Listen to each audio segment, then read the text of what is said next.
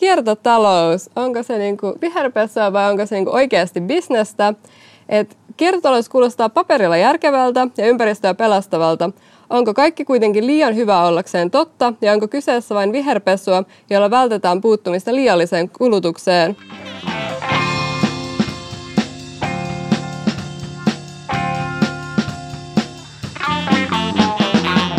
Tervetuloa Arkadia 23 podcastin pariin. Paikalla on Kalle Saari, Saarimaa Fortumin kierrätys- ja jäteliiketoiminnan johtaja ja Sami Lundgren UPM vastuullisuusjohtaja sekä Joontaina Peppi Seppälä, Arkadia osallistuja ja Vihreiden nuorten ja opiskelijaliiton puheenjohtaja.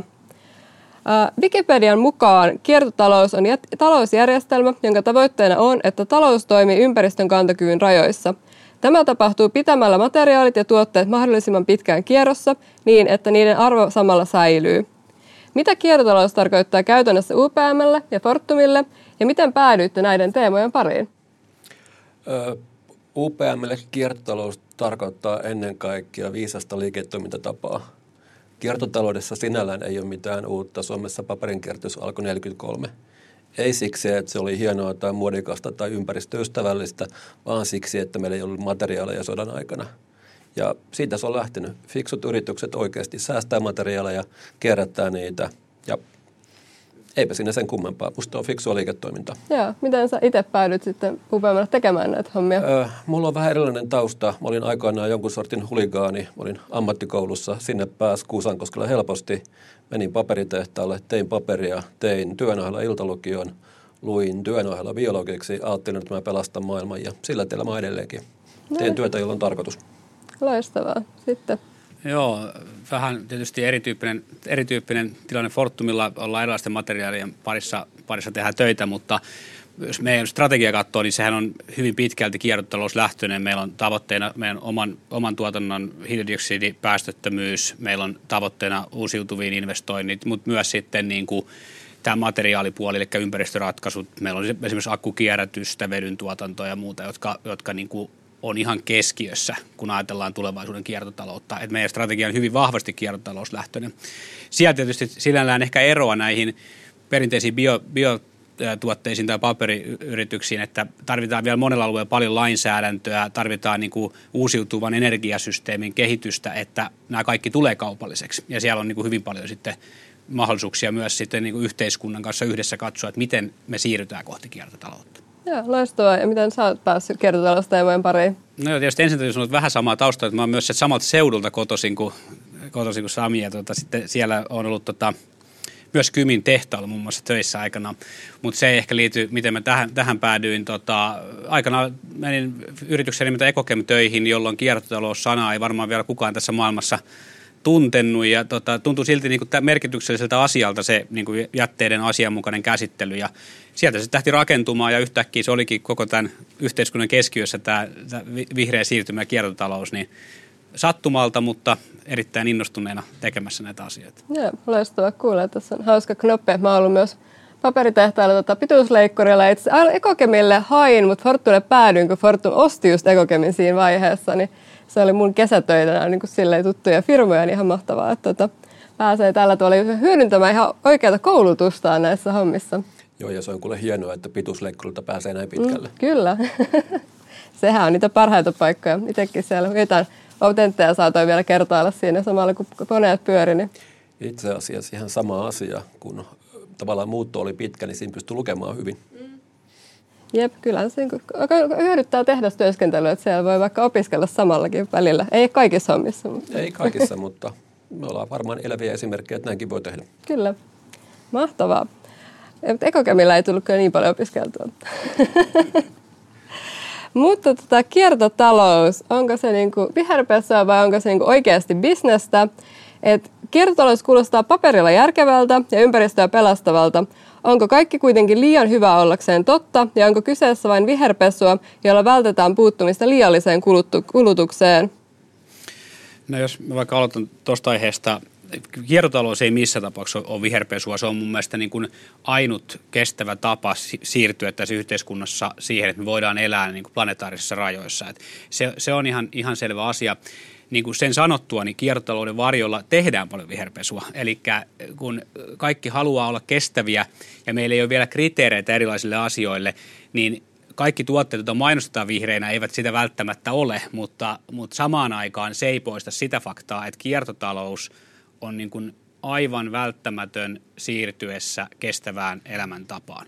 Se ei tietysti poista sitä, että turhaa kulutustakin on, on syytä vähentää, mutta pelkästään kulutusta vähentämällä ja pysymällä vaikka lineaaritalouden mallissa, niin tällä väestömäärällä, mikä meillä on, niin ei, ei, ei me voida niin kuin ratkaista näitä meidän ilmastokysymyksiä. Ja, ja tässä lineaaritalous on käytössä nykyinen talous, me otetaan raaka-ainetta, tehdään siitä joku tuote ja sen jälkeen se tuote sitten tavallaan hävitetään, joko niin kuin, e, jonkin verran kierrätään jotain osia, mutta ei kokonaisuudessaan, jos mahdollisesti kun poltetaan tai sitten laitetaan kaatopaikalle, että se on taas materiaali tavallaan ei mene niin kuin takaisin kiertoon, vaan hävitetään sitten jossain loppukohdassa. Joo, en mä tiedä, onko tämä nyt hyvä vertaus multa, mutta jos ajatellaan yrityksiä, niin yrityksiinhän periaatteessa ei uskota. Ehkä ainoat vielä vähemmän uskottavat ihmiset on poliitikkoja. Mä en tiedä, onko tämä hyvä viittaus tässä yhteydessä, mutta tuli nyt kuitenkin sanottua, mutta niin kuin yritysten on pakko elää sen mukaan, mitä tapahtuu, koska valheella on hyvin lyhyet jäljet. Nyt jos ajatellaan kiertotaloutta, niin ihan konkreettinen esimerkki meiltä – Raflatakon UPM tarrabisnes, vaikka viinipullon etikettejä, niin silloin kun se etiketti laitetaan pulloon, silloin pohjapaperi. Ihmiset heittää sen tarran menemään. Hyvä esimerkki on siitä, että Suomessa kaatopaikkavero on 80 euroa per tonni tällä hetkellä. Ja eihän se ole bisnekselle kannattavaa maksaa tällaista veroa. Ja ylipäätään se on äärimmäisen arvokasta materiaalia. Meillä tehtiin siitä, mietittiin, että tämä on arvokas materiaali, mitä voidaan tehdä – tehtiin profiniminen puumuovikomposiitti jätteestä nyt se voi ostaa koraudasta. Se on kahdeksan euroa metri. Eli jälleen kerran mä ehkä palaan siihen alkuun, että kiertotalous on viisasta liiketoimintaa. Mutta totta kai niin kun voi yrittää viherpestä, mutta ne jäljet on hyvin lyhyet. Joo, no, kävin teidän tehtailla, josta valmistatte näitä näin, niin se oli ihan hauska kiertokäynti siellä. Ja ehkä tästä tavallaan semmoisen heittojen tässä on tavallaan poliitikot määrittelee myös, mitä on esimerkiksi jäte, että sehän ei ole mitenkään sel- itsestään selvä kysymys. Että esimerkiksi Suomessa niin kuin, vaikka tavallaan tämä biopolttoaineiden raaka-aineet, ne on luokiteltu jätteeksi, mutta sitten Ruotsissa ne ei olekaan luokiteltu jätteeksi, niin sitten se heti vaikuttaa tähän, niin kuin, mikä on se jätteen osuus vaikka näissä biopolttoaineissa. Niin miten tavallaan näette tästä niin kuin poliittisen niin kuin ehkä just tämän aspektiin, kuin, tai mikä, mikä tavallaan on edes jätettä ja mitä sitten kierrätetään? Se on, on niin kuin pitää muistaa, että tätä pitää katsoa kahdesta kulmasta. Että on, on tavallaan jätteen määritelmät, ja se on yksi asia, ja sitten pitää katsoa ihan, jos unohdetaan, jätteen määritelmä on vaan meidän keksimä abstraktio, eli se on materiaalia. Mutta sitten toisaalta on myös yhtä aikaa totta, että moni materiaali on hyvin haastava saada takaisin kiertoon. Ja, ja silloin niin kun jätteen määritelmällä voidaan toki hidastaa joidenkin helppojen kierrätettävien materiaalien saantia kiertoa, jos se tehdään liian vaikeaksi. Mutta samaan aikaan on, on, mikä mua vähän ehkä ajoittain jopa ärsyttää, on tota se, että että me puhutaan jo yhteiskunnassa, että jäte on toisten raaka-aine ja jäte on niin kuin arvokasta raaka-ainetta, joka antaa ihan niin kuin sillä väärän viestin, että, että kuvitellaan, että me pystyttäisiin oikeasti jo kierrättämään valtaosa materiaaleista ilman mitenkään uudistamatta meidän yhteiskunnan niin kuin lainsäädännön viitekehystä. Ja sehän ei niin kuin vaan ole mahdollista. Mutta semmoinen viestintä, että, että jäte on arvokas raaka-aine, niin on myös sillä harhaanjohtavaa, että silloin voidaan kuvitella, että tämä on jo niin kuin ratkaistu, mikä ei, mikä ei ollenkaan pidä paikkaansa. Joo, ja onhan se niin kuin mielenkiintoinen valinta meiltä. Eihän niin kuin raaka molekyyli tiedä, koska se muuttuu tärkeästä jätteeksi. Niin miksi ihmeessä me puhutaan jätteestä? Ja Joo, ja tässä ehkä tulee just se, että ottaako yritykset tavallaan itse vastuuta siitä tuottamista materiaalivirroista, vai onko siinä joku tämä, että missä kohtaa se on vielä tarpeeksi halpaa, että vaan dumppaa jonnekin muualle, vai missä kohtaa otetaan just vaikka tarroja niin taustapaperia ollaan silleen, että hei, tätä tulee tosi paljon, tälle voisi tehdä jotain. Ja kyllä tässä yritystä on paljon helpompi toimia, kun teille tulee, että tiedätte, mitä siinä paperin, niin taustapaperissa on. Te saatte sen tavallaan puhtaana, siinä ole tavallaan mitään välivaihetta, kun taas kun Fortumilla oli itse se just jättää vastaan tuossa duunissa, niin sitähän ei kyllä tiennyt, mitä sieltä saa. Ja välillä yllättyy positiivisesti ja välillä on vähän silleen, että mitähän täällä tapahtuu ja sitten niin kuin selvittelee tilannetta, että onko tämä semmoista, mitä voidaan polttaa.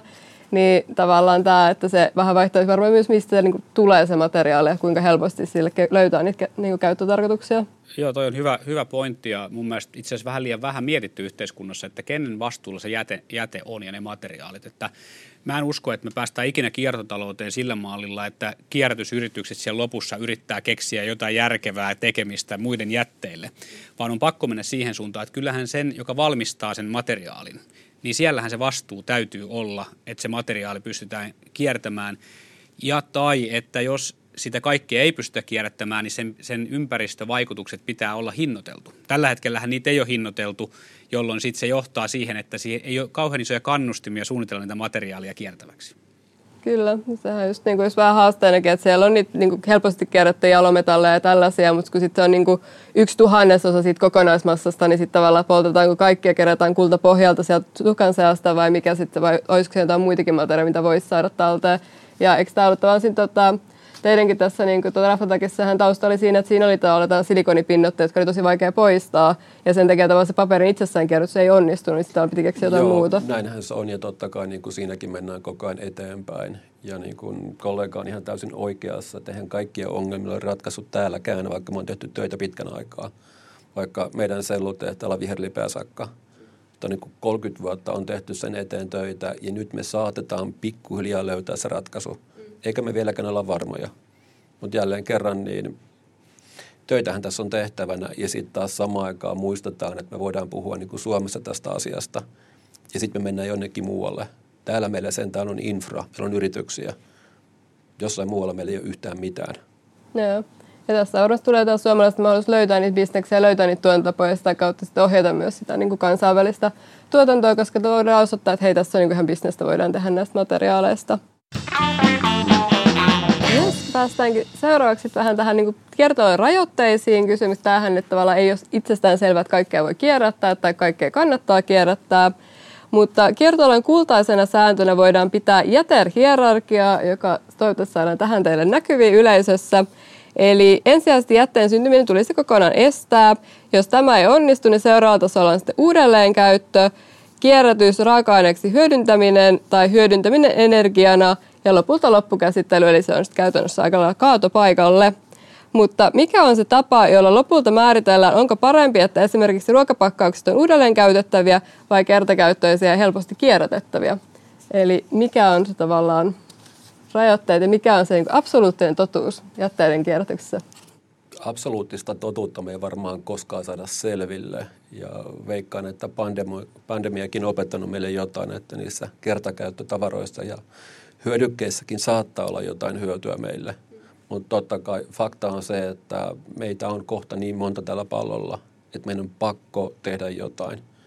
Mutta mikä on absoluuttinen totuus, niin mä odotan mielenkiinnolla, mitä kollega sanoo kertoo siitä. Katsotaan, jos täällä, ei täältäkään absoluuttista totuusta löydy, mutta ehkä ensin on se, että kiertotaloudessa, materiaalin kierrossa, niin ja liittyy aikaisempaan viherpesukeskusteluun, niin intuitio on itse asiassa hyvin vaikea luottaa. Elikkä, ja, ja se myös tekee kuluttajan valinnasta vaikeaa. Kun kuluttaja menee kauppaan ja katsoo, että valitsenko tämän, niin se on hyvin vaikea, kun siellä voi olla biohajoavaa, siellä voi olla kierrätettävää, siellä voi olla biopohjasta, niin se kuluttaa hyvin vaikeassa tilanteessa ensinnäkin tekemään niin kuin oikein, oikein valinnan. Ja usein ne arvoketjut on niin pitkiä, että, että se pitäisi aina jotenkin sen elinkaaripäästön laskeminen ei ole ensinnäkään yksinkertaista eikä edes kauhean niin kuin, se, se riippuu kaikista oletuksista ja muista, että se on, se on niin kuin vaikeaa. Eli, eli tota, ja sitten tässä päästään helposti niin paljon teknisiä yksityiskohtia, että ketään ei enää kiinnosta. Ehkä se, se, niin kuin se pääpointti pitäisi ajatella siinä, että koska meitä on niin näin paljon täällä pallolla ja, ja keskiluokka globaalisti kasvaa, niin keskeisintä on saada pidettyä materiaalit tavalla tai toisella kierrossa. Ja siihen on varmasti niin kuin paljon erilaisia keinoja joissain paikoissa kierrätettävyys on hyvä, joissain paikoissa biopohjaisuus on hyvä, joissain ehkä hyvin harvoissa tilanteissa myös biohajoavuus voi olla hyvä, mutta se, se on hyvin, hyvin niin kuin applikaatio tai käyttötarkoitus riippuvaista ja sitten sen koko elinkaaren päästöjen ymmärtämistä. Joo, ja tossa... äärimmäisen mielenkiintoista siinä mielessä, että jos puhutaan vaikka ruokapakkauksista, usein on laskettu, että se, että se ruoka pysyy niin tavallaan syömäkelpoisena, on itse asiassa tärkeämpää elinkaariarvioiden mukaan kuin se pakkaus sinällään. Ja totta kai me ollaan harjoiteltu elinkaarilaskentaa 25 vuotta. Jossain kohtaa mä, mutta meni hermot ihan täysin siihen, koska sä pystyt laittamaan ne oletukset, mitkä sä haluat sinne ja saat mitä haluat ulos. Mutta samaan aikaan tällä hetkellä elinkaariarviointi näyttää olevan niin kuin suuremmassa huudossa koko ajan. Ja kyllä mekin sitä joka bisneksessä tehdään. Mutta äärimmäisen mielenkiintoisia valintoja sitten, niin mikä on oikea raaka mikä on oikea materiaali. Jossain päästään äkkiä siihen viherpesuun, että jos käytetään sellaisessa paikassa sellaista teknologiaa, jossain muualla on hyvä, mutta just siinä kohtaa se onkin itse asiassa enemmän menee siihen viherpesun alle, niin tämähän on, mutta ehkä itse yksi, mitä on pohtinut, että jos energiajärjestelmää saadaan puhdistettua, niin silloin tavallaan se niin kuin, tavallaan, niin kuin materiaalin kierron niin kuin mittaaminen olisi ehkä se tietyllä tapaa yksi niin kuin kärki tähän, että jos energia olisi puhdasta, totta kai jos energia ruvetaan laskemaan niin päästöjä, niin sittenhän tullaan taas siihen, että mikä on niin kuin se balanssi sitten näiden kahden välillä. Nyt on ihan asian ytimessä. Mun mielestä siis toi, toi nyt saa niin olla hyvin lähellä mun mielestä ihan todellista isoa ratkaisua, miten tämä asia ratkaistaan. Eli just sitä, että kun meillä on puhdas energiasysteemi tulevaisuudessa. Kyse on, kyse on vain niin kuin, ei, niin kuin milloin, ei onko. Se, se on ihan varma, koska e, niin kuin uusiutuva energia on jo halvin tapa tuottaa energiaa. Se on, silloin vain ajan kysymys jolloin itse asiassa energiaa pitää käyttää tämän niin kuin, energialla pystytään ratkaisemaan tosi paljon siitä, että materiaalit saadaan kiertoon. Eikä meidän ei pitäisi pyrkiä säästämään energiaa, vaan käyttämään energiaa. Toi on ihan niin kuin, tuosta varmaan päästään tänään puhumaan vähän myöhemmin lisää, mutta tota, haluaisin vielä palata siihen – siihen, että mikä on oikea ratkaisu. Mä usein itse niin kuin ajattelen sitä niin, että että pitäisi kysyä, että minkä ongelman tämä ratkaisee. Se voi itsekin aika moni, siihen pystyy kuluttaja usein vaihtaa. Jos teen tämän valinnan, minkä ongelman, minkä ympäristöongelman tämä ratkaisee. Mä annan hyvän esimerkin. Tämä on yksi vuosikeista. Mun mielestä ei ratkaise ongelmaa, mutta mä jätän tämän ehkä kuulijoidenkin haasteeksi, ratkaiseeko tämä ongelma. Otetaan biohajoava koirankakkapussi. Tämä on ihan suosikki esimerkki. Eli otetaan biohajoava koirankakkapussi, jonka sitten ostetaan, sitten ensin kuluttaja maksaa sitten kaksi-kolme kertaa enemmän kuin vaikka kierrätysmuovista valmistetusta. Se menee sinne ja kerää sitten nämä koiran jätökset. Ja koska se on eloperäistä jätettä, sitä ei saa laittaa biojätteeseen, vaan se pitää laittaa yhdyskuntajätteeseen. Eikä silloin otetaan tämä biohajoava pussi ja laitetaan yhdyskuntajätteeseen ja sitten se päätyy Suomessa jäte, jätevoimalla. Ja sitten tota, ajatellaan, että sen elinkaari on paljon, elinkaarikustannukset on paljon isommat kuin vaikka kierrätysmuovipussi. Ja sitten ajatellaan, että no minkä ongelma se ratkaisee? No jos se päätyy luontoon. No kuinka todennäköistä on, että ihminen, joka kerää pussiin koiran, sen koirankakka, niin heittää sen sinne luontoon. Ehkä se silloin jättäisi sen keräämät. Mutta jos tämmöisen ajatusketjun kävisi useamman tuotteen kohdalla, minkä ostaa, että minkä ongelman tämä tuote ratkaisee, niin, niin silloin ehkä löytäisi niin kuin tota, enkä tässä väitä, että tässä on niin kuin, joku tekee niin kuin väärin, vaan sitä, että ei välttämättä aina valmistajatkaan mieti, että minkä ongelman se tuote ratkaisee, vaan tarjotaan kuluttajille sitä, mitä kuluttajat haluaa. Tästä tulee ehkä se, että kuinka moni myöskään tietää, miten se jäte tavallaan, mihin se sieltä sitten menee. Et esimerkiksi tässä, kun mainitsit vaikka tämän kierrätysmuovin, niin kyllähän Suomessa tällä hetkellä kerätään paljon muovia. Fortumhan sitten se käsitteleekin sitten uudelleen käyttää, mutta sekin niin prosentuaalisesti on vielä aika pieni osuus siitä suomalaisesta muovista. Että se, että jos vaikka kierrättäisiin kaikki, niin sehän ei tarkoita, että se niin päätyy uusiomuoviksi niin kuin vielä. Totta kai tämä niin kehittyy koko ajan, mutta sekin sitten, että tämä on niin kuin, ja itse olen energiateekkarin tai jätteenpoltto on aina semmoinen niin ehkä suosikki tappelun aihe siitä, että on niin kuin, äh, älkää kukaan ottako tästä mallia, mutta tota, tämä törkkien kierrätys, eli pantittomat oluttörkit, niitä saattaa teekkaripiirissä kertyä, niin siinä on ollut se, että ne pitäisi laittaa metallin kierrätykseen, mutta jossain kohtaa metallit roudettiin Saksaan ja kierrätettiin siellä. Ja sitten taas, jos sä laitoit sen sekajätteeseen, niin sit se poltettiin ja sitten sä toistuit työllistämään sun kavereita, kun ne joutuisi skrapaa sitten kesällä ne pois sieltä tota, niin polttolaitosten pohjasta ne sulaneet alumiinitölkit. Ja sitten se vaan työllisti suomalaiseen, niin tämä oli tämmöinen, niin kuin, että just, että mitä haluaa arvottaa näissä. Toi, toi on tosi hyvä pointti, että ihmiset kuvittelee, että siinä vaiheessa, kun se on laitettu kierrätysasti ja se on kierrätetty ja ei tunne näitä ketjuja, Meillä oli samantyyppinen esimerkki, täytyy jakaa, kun oli niin lähellä, tota, olin, olin tota, ää, seitsemänvuotias poika ja hänen kaveri oli meillä kylässä ja sitten oli joku aika likainen tämmöinen niin säilykepurkki. Sitten mä heitin sen niin kuin sekajätteeseen. Ja sitten sanoin, hei, että voi heittää niin sekajätteeseen metallia, että se pitää ottaa kierrätykseen. Mä sanoin, että se menee tuosta voimalaitokselle ja siellä pohja, sit kun se on palannut, ja meta, mä kysyin, mitäs, mitäs mä kysyin, mitä polttoprosessissa tapahtuu, kysyin seitsemänvuotiaalta, tiedän ehkä vähän erikoinen kysymys, mitä polttoprosessissa tapahtuu metallille, hän osasi vastata, eihän se pala, mä sanoin, nimenomaan. No sen jälkeen, mitä sille pala, palamattomalle käy? No siinä kohtaa ei seitsemänvuotiaan taidot riittänyt vastata. Mä sanoin, sieltä otetaan kaikki metallit talteen, eikä se päätyy myös kierrätykseen tätä kautta. Eli, eli just näin, että ei, ei se välttämättä ole aina intuitiivista, että miten materiaalit kiertää. Kyllä.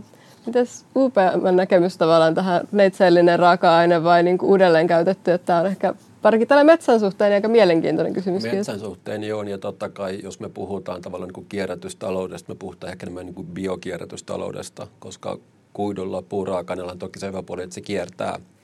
Mutta mä en malta olla ottamatta tuota teekkareiden niin kuin niin kuin huomioon tässä keskustelussa.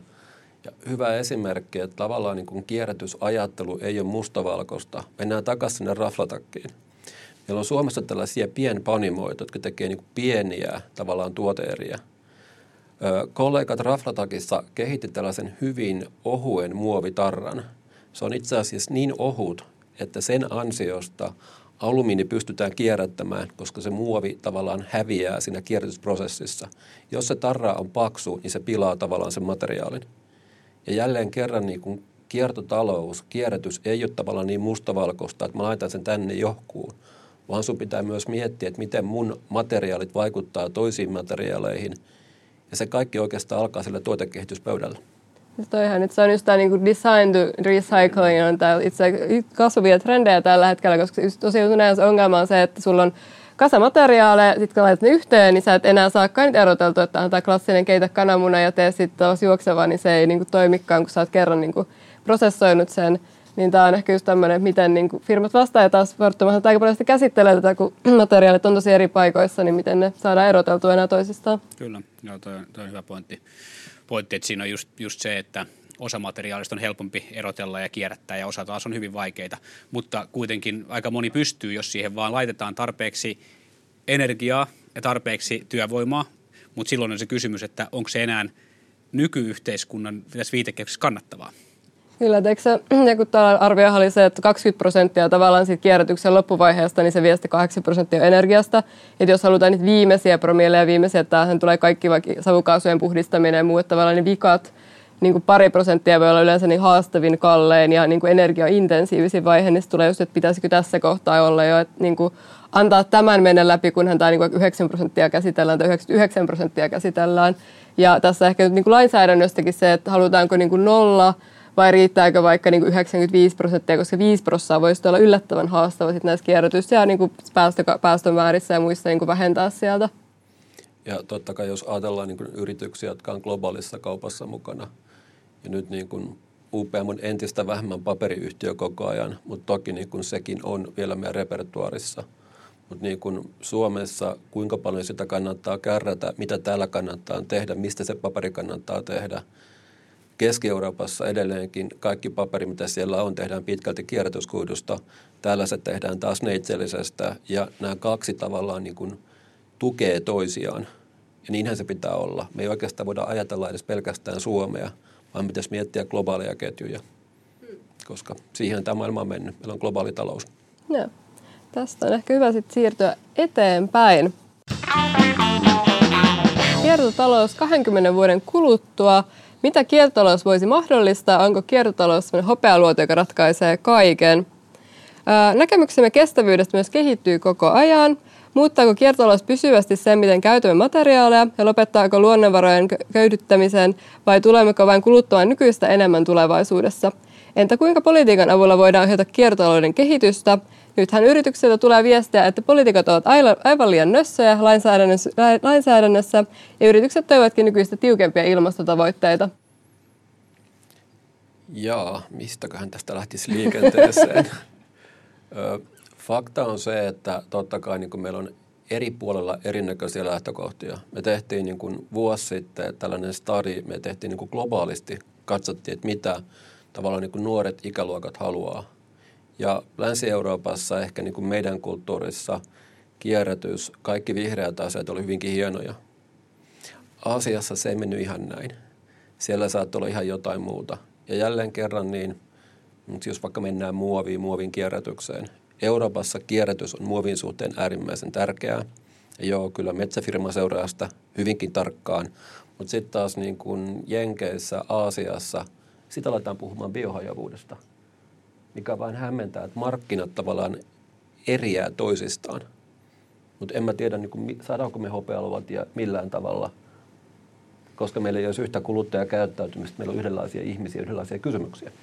Joo, se on hyvä, hyvä kysymys. Sitten jos katsotaan taas pitkällä tähtäimellä, niin mun mielestä sinällään muuta vaihtoehtoa ei ole, koska muutenhan meillä loppuu materiaalit. Se tulee niin kuin ennen pitkää vastaan. Ja jos mä lähdetään tästä vähän niin kuin isosta kuvasta purkaa tätä, mun mielestä energia, biodiversiteetti ja, ja materiaalien kierto, kiertotalous, no, niitä ei voi niin kuin erottaa toisistaan. Ne on niin kuin yksi paketti. Ja, ja ne, ne on myös ne asiat, siinä on isot kysymykset mun mielestä nuorille poliitikoille ja, ja yrityksille ja kaikille. Mutta jos lähdetään muutamasta tosi mielenkiintoista asiasta, mikä mun mielestä mikä, mistä voisi alkaa löytyä niin kuin vastauksia. Yksi on, jos ajatellaan taas sitä, että energia tulee tulevaisuudessa olemaan sekä hyvin edullista, että se tulee olemaan hiilidioksidivapaata. Ja joku ajattelee, että onpas hulluja juttuja, kun katsoo nykypäivän energiahintaa, mutta se ei poista sitä faktaa, että uusiutuvien valmistuskustannukset alkaa, menee koko ajan alaspäin ja alkaa olla aika pieni. Sitten toinen, mihin se johtaa? Se johtaa fossiilisten käytön vähentymiseen, eikös, eikös niin? Ja tällä hetkellähän suurin osa meidän tarvitsemasta hiilestä, eli muovithan on hiilivetyjä ja nämä, missä me istutaan, huonekalut on hiilivetyjä, me ollaan itse hiilivetyjä, niin suurin osa tästä materiaalista hiilestähän otetaan fossiilisista. Sitä puhutaan paljon energiana, mutta suurin osahan otetaan sieltä. No sitten jos me vähennetään radikaalisti ja jopa jonain päivänä lopetetaan fossiilisten käyttö, niin sitten niin kuin iso kysymys on, mistä me otetaan se hiili. Ja varmasti niin kuin metsäfirmat ajattelee, että otetaan paljon biosta. Ja se on niin kuin hyvä vastaus, mutta vaan tosi pieneen osaan. Jos me otettaisiin se kaikki tarvittava hiili biosta, meillä ei olisi yhtään puuta tällä planeetalla. Jolloin se kysymys, mistä se hiili saadaan.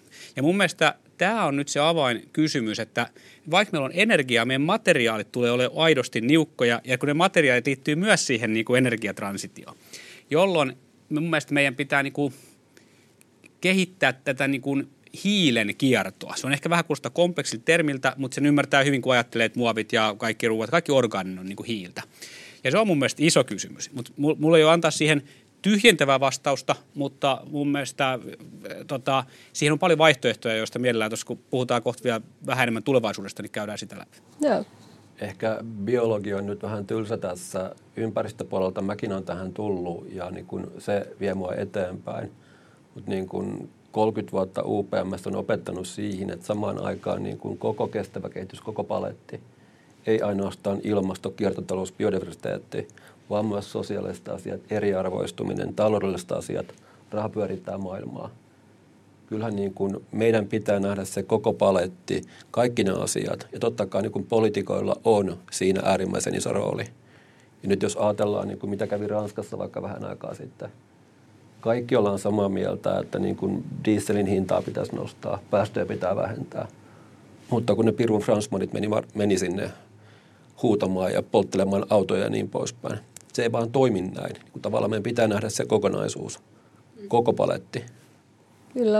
Ja tässä ehkä tulee vähän tämä, mitä me tavallaan halutaan optimoida mikä on se skaalatuus milläkin ratkaisulla. Että ehkä välillä huomaa sitä, että joku hypättää, että nyt on meillä tämmöinen uusi tapa valmistaa vaikka levästä, niin kuin vaikka polttoainetta, ollaan okei, okay, tämä ratkaisee kaikki autoilun ongelmat ja sitten ehkä ei niin kuin hahmoteta, paljonko sitä levää pitäisi kasvattaa vaikka nykyisten polttoainemäärien tuottamiseen, että sitten äkkiä meillä onkin kaikki meret niin kuin leväkeittoa ja sekään ei välttämättä sit ole se tapa, miten niin kuin ratkaistaan. Että tämähän niin kuin tosiaan koostuu monista niin kuin erilaisista ratkaisuista ja mitä just saadaan niin kuin pysymään siinä, niin kuin, että ihmiset pysyy mukana ja miten se niin kuin muuttaa. Ja ehkä toisaalta vaan myöskin se niin kiertotalouden logiikkahan on oikeastaan aika mielenkiintoinen. Ja ehkä yksihän tässä, mitä aikaisemmin painittiin tässä kameran ulkopuolella, niin tota, oli tavallaan se, että siinä kohtaa, kun se materiaali siirtyy niin kuin tuottajalta niin kuin kuluttajalle, niin sehän on tavallaan se, missä yleensä kaikki niin kuin ongelmat alkavat syntyä, kun ne asioita ei huoleta tai niitä ei kierretä oikein tai se tuottaja ei pysty enää niin kuin ottamaan vastuuta siitä tuottamastaan tuotteesta. Ja toki yritykset on vähän samanlaisia kuin vaikka lajit. Lajien pitää kehittyä, mutta ne kuulee sukupuuttoon. Jos yritykset hukkaa resursseja, niin ei ne kauan ole kilpailussa mukana. Ja nyt jos ajatellaan, se on ihan fakta, että niin kuin buu tai bio, ei se riitä loputtomiin. Emme pystytä kaikkea korvaamaan. Me tarvitaan kiertotalous. Mutta sitten taas hyvä esimerkki sellutehtaiden tähde on mäntyöljy. No se nyt poltettiin aikaisemmin tai tehtiin vähän niin kuin mäntysuopaa matonpesuun. Meillä kehitettiin siitä biopolttoaine. Yhtään ylimääräistä puuta ei kaadettu. CO2 vähemmän 80 pinnaa. Ja tollaisia me tarvitaan. Me tarvitaan niin kuin – raaka-aineiden, hyödykkeiden, materiaalin fiksumpaa käyttöä. Me ei koskaan päästä materiaalista eroon, mutta miten me käytetään niitä fiksummin, on mun mielestä se juttu. En mä tiedä, onko se niin kuin silver bulletti, mutta jotain se on. Ehkä tuossa just se priorisointi, että sit kun tuotetaan tämän työllistä polttoainetta, niin meneekö se vaikka niin kuin välttämättömän liikenne, kuin vaikka rekoille ja ambulansseja, vai meneekö se siihen niin kuin huviajeluun sitten jollain niin sporttiautolla, että hei, tämä on nyt niin kuin täysin ilmastoneutraalia, koska tämä on niin kuin tuotettu ekologisesti tämä polttoaine, mutta sitten se kuitenkin ajelu on sitä, että pidetään kiihdytyskilpailuja, niin mikä sitten tavallaan on se priorisointijärjestys toki näissä aina. Mutta onhan se selvää, niin kuin vaikka akut kehittyy niin hienosti, niitä pystytään kierrättämään kohtapuoliin. Kyllähän niin kuin, pystytään jo nyt kierrättämään. Nimenomaan. Niin kyllähän niin kuin henkilöautot sähköistyy. Siinä on kahta kysymystä. Saadaanko me kaikki raskaat työkalusteet, ajoneuvot se on hyvä kysymys. Tai lentoliikenne. No, tarvitaanko me lentoliikennettä on eri kysymys, mutta me ehkä tänään mennä siihen. Joo. Joo, mutta toi on, se tekeekin tuosta vaikean kysymyksen, että jos mennään just tuohon, että mihin, mihin asiat käytetään. Löytää varmaan helposti esimerkkejä, mistä suurin osa on vaikka samaa mieltä, että on turhaa kulutusta. Ei, mutta sitten taas samaan aikaan, niin se on myös tämmöinen niin ihmisten arvo- ja elämänvalintakysymys, että ja sitä on vaikea kenenkään toisen puolesta määritellä, että mikä on niin kuin – turhaa, koska jos ajatellaan, että mikä on, että silloin mennään aika syvällisiin kysymyksiin, jos ruvetaan miettimään, että minkä takia ihminen ylipäänsä elää ja, ja mitä hän valitsee tehdä, niin, niin onko ainoastaan esimerkiksi se, että pysyy hengissä ihmisen niin elämän tarkoitus, niin noita on vaikea määritellä. Sen takia me tarvitaan oikeasti, meidän on pakko pystyä rakentamaan kestävä yhteiskunta, jossa ihmiset voivat tehdä asioita. Mun mielestä ei voida ajatella, että meillä on hyvä ja onnistunut yhteiskunta, jos kukaan ei vaikka enää lennä eikä käy missään puolella maapalloa. Meillä on silloin hyvä yhteiskunta, kun ihmiset voi lentää vaikka uuteen Seelantiin ja kokea asioita, mutta ne pystyy tekemään sen niin, että, että tämä pallo ei kärsi siitä. Silloin mun mielestä me ollaan niin kuin oikealla tiellä. Miten te näette lainsäädännössä, miten politiikat pystyy, politiikat pystyy ohjaamaan tähän niin järkevään, koska tässä on niin kuin just tätä, että Uh, jos vaan niin kuin päätetään, että jätteet ovat laittomia ja ne pitää vaan niin kuin jotenkin hyödyntää jonnekin tai tunkea jonnekin, niin sehän todennäköisesti aiheuttaa sellaista aika paljon kikkailua yritysten sisällä, että nyt laitettiin tämmöiseen taideteokseen, että tässä on niin kuin kasa jätettä, että mikä on se niin kuin, miten luoda semmoisia oikeanlaisia tehokkaita niin kuin politiikan ohjaustoimia, jotka ei kuitenkaan rajoita yrityksiä liikaa, mutta ohjaa siihen niin kuin järkevään, tähän niin kuin järkevään priorisointiin, mille markkinoille vaikka niin kuin biopolttoaineita lähdetään myymään, että onko tämmöinen niin luksustuote, niin kuin rikkaille, että saat hyvällä oman tulla tuhlata niin kuin luonnonvaroja vai miten saadaan tavallaan menee sinne ehkä niin kuin semmoiseen niin kuin kor, niin kuin välttämättömään käyttöön? Aloitatko vaikka? Ihan sama, siis totta kai niin kun lentoliikenne on hyvä esimerkki. Jo, joku on sitä mieltä, että lentokoneet on turhia. Samaan aikaan me tiedetään, että vaikka niin kun sydämiä liikkuu tuolla kuririkoneissa, ei niin kun elimet pysy Suomesta pelkästään, niitä tuodaan tai niin kun äärimmäisen tärkeitä varaosia. Ne tulee lentokoneella. Ja ei niin kuin missään asiassa ei ole mustavalkoista niin kuin ratkaisu, että mikä toimii. Mutta sitten jos mennään niin regulaatioon, niin kyllähän yritykset on oman toimintansa parhaita asiantuntijoita. Täytyy tunnustaa, että taksonomia on hieno sana tällä hetkellä. Mä oon niin repinyt vähiä hiuksia niin siitä, että millä pirulla mä raportoin niin kuin noin yksityiskohtaisia asioita. Mutta niin regulaattorien pitää antaa ne niin kuin isot viivat. Ja se on yritysten fiksuutta, niiden osaamista, millä ne tavallaan niin kuin menee siihen suuntaan. Mutta et sä voi rekuroida niin kuin tavallaan lillukavarsia mun mielestä. Sama, samantyyppisesti ajattelisin, voin antaa vielä muutaman niin esimerkin, että, että totta kai yritys, yhteiskunnan pitää lähteä sitten raamin asettamisesta. Että se raami, jossa toimitaan takaisin, että se toiminta on kestävää ja sitten sen jälkeen mikään ei ole tehokkaampaa kuin antaa markkinoiden hoitaa sitten sen raamin sisällä. Ja, ja tota, että vältetään pistemäistä regulaatiota. Mun mielestä niin hyvä esimerkki huonosta pistemäisestä regulaatiosta on tämä suppidirektiivi, eli tämä kertakäyttö muovien direktiivi. Meillä on niin isoja asioita ratkaistavana ja sitten me käytetään aikaa siihen, että me ratkaistaan jotain merimuovikysymystä EUn sisällä, kun sen ajan voisi voinut käyttää siihen, että me oltaisiin niin luotu investointimahdollisuuksia kestäviin teknologioihin. Joten niin keskitytään raamiin, on ensimmäinen. Ja sitten sit toinen on se, että pitää, siinä pitää olla niin rohkeutta ja kunnianhimoa siinä, siinä regulaatiossa. Meillä on tosi paljon alueita, tervetuloa kysymään kuka tahansa, että missä voitaisiin ti- kiristää kierrätystavoitteita, joka, joka alkaisi laittaa materiaalia liikkeelle. Esimerkiksi Suomessa, kun tuli tämä kaatopaikkavero, nykyään kaatopaikkakielto, se, sitä tarraa, mutta enää ei voisi laittaa sinne, voi sinne kaatopaikalle, niin, niin se kehittää ratkaisuja. Tällä hetkellä vaikka Suomessa meillä ei ole meidän jäteveropohja, on muuten pikkusen ehkä kompleksin kuulunen sana ja vähän kapulakielinen, niin esi, mutta esim, antaa konkreettisempi esimerkki. Suomessa tiettyjä jätteitä saa viedä verotta kaatopaikalle, esimerkiksi jotain teollisuuden sivuvirtoja. Ja se perustelu on se, että No kun ei tälle oikein ole hyötykäyttöä. No ei sille kukaan kehitäkään hyötykäyttöä, kun se ei maksa mitään. Siinä vaiheessa, kun se rupeaa maksaa paljon enemmän, niin tulee innovatiivisia yrityksiä ja näkee, että hei, tuossa on meille bisnesmahdollisuus. Nyt jos vaikka me mentäisiin tarjoamaan ratkaisua, että hei, tämä voisi ratkaista, niin saman tien yritys sanoo, mutta tuohon on kaksi kertaa kalliimpi kuin tämä meidän nykyinen, kun tässä ei ole tätä veroa tällä läjityksellä. Ei, ei, ei sieltä ole samanlaista intoa tehdä sitä, eli kyllä sitä kunnianhimon tasoa pitää nostaa, niin että on ne raamit ja sitten kiristetään niitä rajoja niin, että syntyy innovaatioita ja investointeja. Mutta nyt on kyllä pakko puuttua, että he alkaa äänen niin kuin painot nousemaan pikkuhiljaa, koska mä kerroin jo, että meillä on niin kuin viherlipeä sakka-niminen niin kuin sivutuote tai tähde. Ja sillä tällä hetkellä ei ole kaatopaikkaveroa. Ja me on 20 vuotta kehitetty tavallaan hyötykäyttöä, nyt se alkaa löytymään. Mutta tavallaan se on mielenkiintoista, että me on nähty, että on hyvinkin innovatiivisia yrityksiä, jotka loppaa tällä hetkellä politiikkoja siksi, että heillä mielestään on ratkaisu – ja se kaatopaikkavero, mitä ei ole olemassa, niin sitä alkaa tulee saman tien hänen hintoihinsa. Eli se lasketaan sisälle siihen business caseen. Eli tämäkään ei ole niin mustavalkoinen. Kyllä yritykset oikeasti niin kuin haluaa päästä eroon jätteistä. On siellä tavallaan niin kuin on varmasti, taloudellista painetta tai ei. On varmasti näitäkin keissejä, mutta voi myös kert- voisin kertoa monta esimerkkiä tilanteessa, jossa tarjotaan – ratkaisua, joka maksaa muutaman kympin per tonni enemmän, eli, eli pari, pari, pari senttiä per kilo, ja yritys ei ota sitä, ja toki, se on hyvä toki, ratkaisu. Toki on. Et, et se, mun pointti on se, että, ja sitten pointti vielä se, että jos odotetaan sitä, että on ratkaisu, niin silloin se ratkaisu ei, ei synny. Mielestäni hyvä esimerkki on keskustelu, akku, tämä uusi akkuasetus EU-ssa, jossa on niin keskusteltu, että tuleeko akkuihin pakollinen kierrätty materiaali, niin kuin, että kierrätystä materiaalista pitää olla sähköautojen akuissa osa. Tämä on ollut iso keskustelu ja teo, monessa paikassa se akkujen valmistava teollisuus niin kuin argumentoi, että, että kun ei ne kierrätysratkaisut ole vielä niin valmiit ja, ja sitten tavallaan mutta kun ne ei synnykään, jos ei sinne, se, se, että se asetus tulee, luo hirveän imun ja innovaatiomäärän siihen markkinaan. Että ei voi odottaa, että asiat on valmiit, että poliitikkojen pitää myös etupainotteisesti uskaltaa tehdä regulaatiota. Ja tässä ehkä päästään myös siihen, että jos EU-tasolla ruvetaan tekemään tiukempaa regulaatiota, niin sitten ne firmat, jotka on jo panostanut tähän, jotka on jo niin kuin vähän edellä siinä on ehkä jotain ratkaisuja, ne eivät ole niin kannattavia, niin rupeaa saamaan myös sitä niin kuin palkintoa siitä, että he on olleet edelläkävijöitä.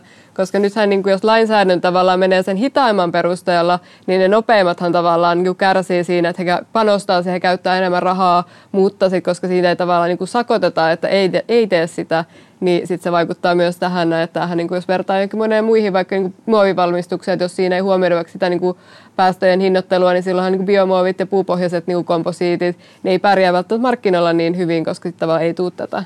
Ja totta kai se on niinkin, että jos sitten se regulaatio menee hyvin tämän tarkaksi, niin tavallaan ne edelläkävijät on saattanut ratkaista asian toisella tavalla ja regulaatio saattaa itse asiassa haitata sitä toimintaa. Meillä on niin kuin kymmenkunta vuotta sitten tilanne Englannissa sijaitsevalla tehtaalla. Siellä oli biovoimalaitos, tuhka oli tavallaan se niin kuin suuri jäte, mikä tuli. Me oltiin ratkaistu se ongelma ja yhtäkkiä regulaattori muutti tuhkan niin kuin ongelmajätteeksi pH vuoksi. Ja jälleen kerran, kun tavallaan siinä kohtaa regulaatio sitten taas niin hankaluutti meidän elämää. Ja näitäkin tapauksia löytyy. Ei paljon, mutta totta kai on. niitäkin on. Joo, ja on samaa mieltä siitä, että on, on paljon niin kuin epäonnistunutta regulaatiota kiertotalouden saralla. Ja myös nosti sillä niin kuin sympatiseeraan paljon poliitikkoja, koska se on hyvin vaikeaa se laadukas regulaatio tällä alueella ja myös se tiedon niin kuin sekä puute että paljon yhtä aikaa. Et, et, et, et ennen oli niin lineaaritalouden mallissa on helpompaa. Voi keskittyä yksi yhteen kohtaan aina sitä ketjua aina sinne kaatopaikalle asti. Ja nyt poliitikkojen pitäisi miettiä koko tämä ketju, mukaan lukien nämä sosiaaliset ja sosiaaliset ja yhteiskunnalliset kysymykset. Ja sitten meidän ministeriötkin on jaettu niin kuin tämmöisiin siiloihin. Niin tietyllä tavalla en kadehdi poliitikkojen roolia luoda regulaatiota tässä ympäristössä, mutta se ei poista sitä, että kuinka tärkeä asia se on. Ja, ja ihan niin kuin, jos ei se onnistu, niin kiertotalouteen siirtymään paljon hitaampi. Tässä päästään siihen, että pitäisi ehkä lähteä siitä niin kuin design to recycle – Eli se, kun lähdetään suunnittelemaan tuotteita, niin siinä pitäisi alkaa huomioida tämä kiertotalousmahdollisuus ja ehkä sitten siitä lähteä tietopaa purkaa, että ei tulisi lisää näitä ongelmallisia tuotteita. Että tavallaan sitä, niin kuin, ne lähtökohdat voisi olla siinä, että mitä on tava olemassa ja mitä voitaisiin hyödyntää, kun sen että keksitään aina niin kuin uutta ja niin tuoda uusia materiaalikompoja markkinoille ja uudenlaisia niin kuin täällä, niin kuin just materiaaleja, jotka kierrätys voi olla haastavaa, jos on niin kuin, tällaisenhan on vaikka tämä niin kuin nailon ja monet muut tavallaan niin vaatekuiduissa, että kun ruvettiin laittaa muovia sinne puuvillan sekaan, niin sitten se kierrätys vaikeutuu todella paljon, niin tavallaan tämän tyyppiset ratkaisut. Ehkä täytyy myötä itse näin poliitikkona, niin on kyllä hyötyä, että on opiskellut tätä alaa, että se kyllä tässä näkyy, että ehkä semmoisen tietynlaisen loppukaneetin tässä saa, että kannattaa perehtyä, että ei ole niin yksinkertainen, mutta on selvästi tulevaisuuden ala ja semmoisella hyvällä lainsäädännöllä voidaan parantaa suomalaista, niin kuin menesty, niin kuin suomalaista firmojen menestystä, voidaan niin kuin aidosti tuoda semmoisia ratkaisuja, jotka on niin kuin kaikille niin kuin win-win-win ratkaisuja, mutta se, että jos me niin kuin jätetään tämä vähän oma onnensa nojaan tai ei perehdytä kunnolla tai ei niin kuin ehkä kuunnella myös niitä yrityksiä, että tämähän on todella paljon sitä vuoropuhelua siitä, että mikä on mahdollista, mikä ei ole mahdollista. Ja tässä sitten tavallaan lähtee se, että tämä ei ole ehkä semmoinen politiikat voi omassa kuplassaan päättää yritykset tehdä omassa kuplassaan jotain muuta, niin se keskusteluyhteyden saaminen. Joo, ja totta kai se ison kuvan näkeminen. Mä tykkään tuosta ideasta, että otetaan kierrätys huomioon niin tuotekehityspöydällä. Me lähdettiin kaksi vuotta sitten kehittämään, me pyritään ottamaan YK on kestävän kehityksen tavoitteet tuotekehityspöydällä. Eli taas näkemään sen niin kokonaiskuvan, ne sosiaaliset, taloudelliset ja ympäristöasiat. Ja yhtenä esimerkkinä on se, että nykyään sellusta tehdään itse asiassa biolääketieteen aineita. Ja nyt se on niin kuin mulle ihan eri asia, että jos mä niin kuin vanhana sellukehdas paikkakuntalla sanon, että, joo, joku tekee niin kuin sellusta vessapaperia Kiinaa, ei kuulosta hienolta – jos me tehdään siitä lääke, jolla voidaan räätälöidä jonkun syöpähoitoa, niin se on ihan eri asia. Mutta tavallaan se lähtee sieltä, että miten me saadaan lisäarvoa näistä raaka-aineista. Ja jälleen kerran pitää muistaa se koko paletti. Ehkä tästä päästäänkin tavallaan tähän meidän loppuosioon. Eli mitkä on teidän mielestä tällä hetkellä innostavimmat tulevaisuuden niin uudet kehityskulut, mitä kiertotalouden saralla on tällä hetkellä? Mä haluan tähän kertoa mun henkilökohtaisen suosikkini.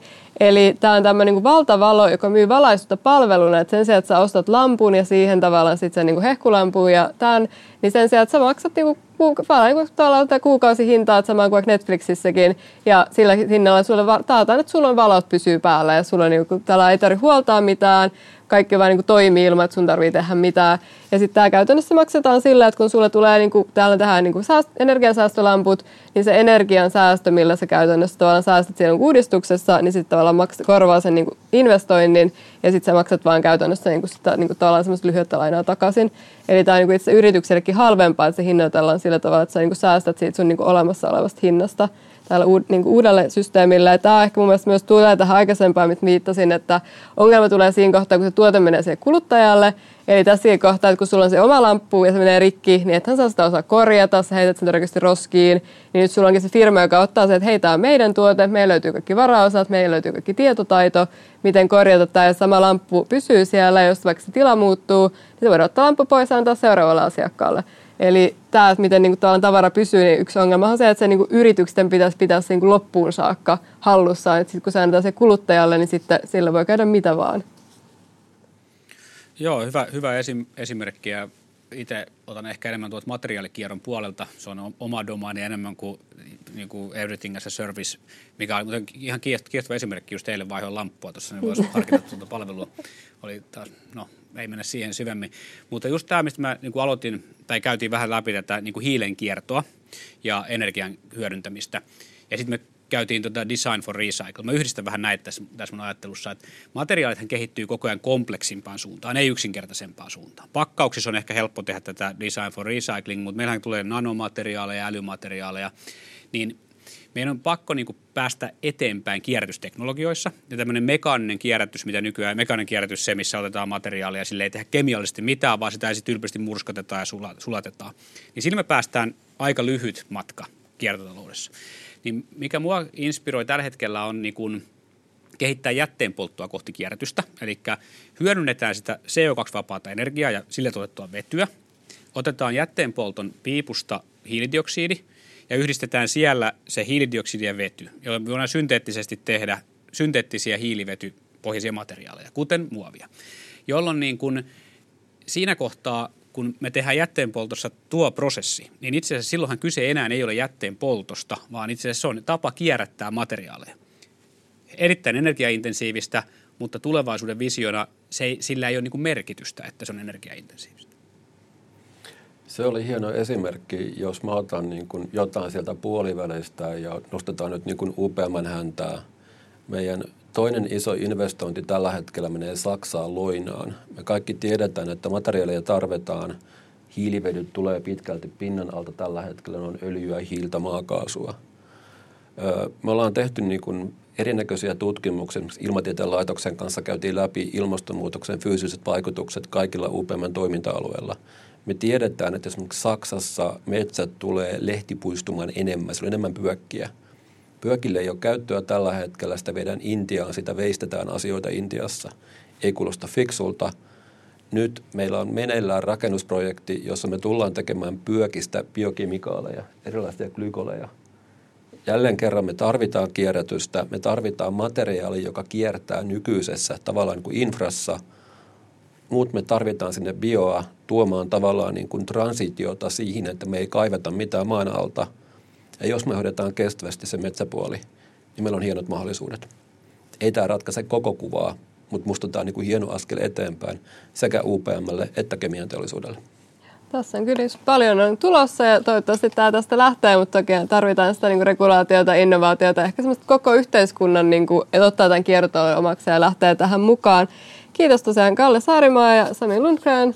Tässä oli hyvä keskustelu ja jos tämä aihe kiinnostaa lisää, ja, niin tota, Arkadialla on tulossa 17.3. Fortumin UPM kiertotalousteemainen tilaisuus, jossa on lisää kiertotaloudesta, ehkä enemmän myös sitä konkretiaa. Tässä oli ehkä enemmän tämmöistä teoreettisempaa taustaa. Kiitos kaikille meidän katselijoille ja kiitos keskustelijoille erittäin hyvästä ja antoisesta keskustelusta. Kiitos, kyllä se tästä lähtee.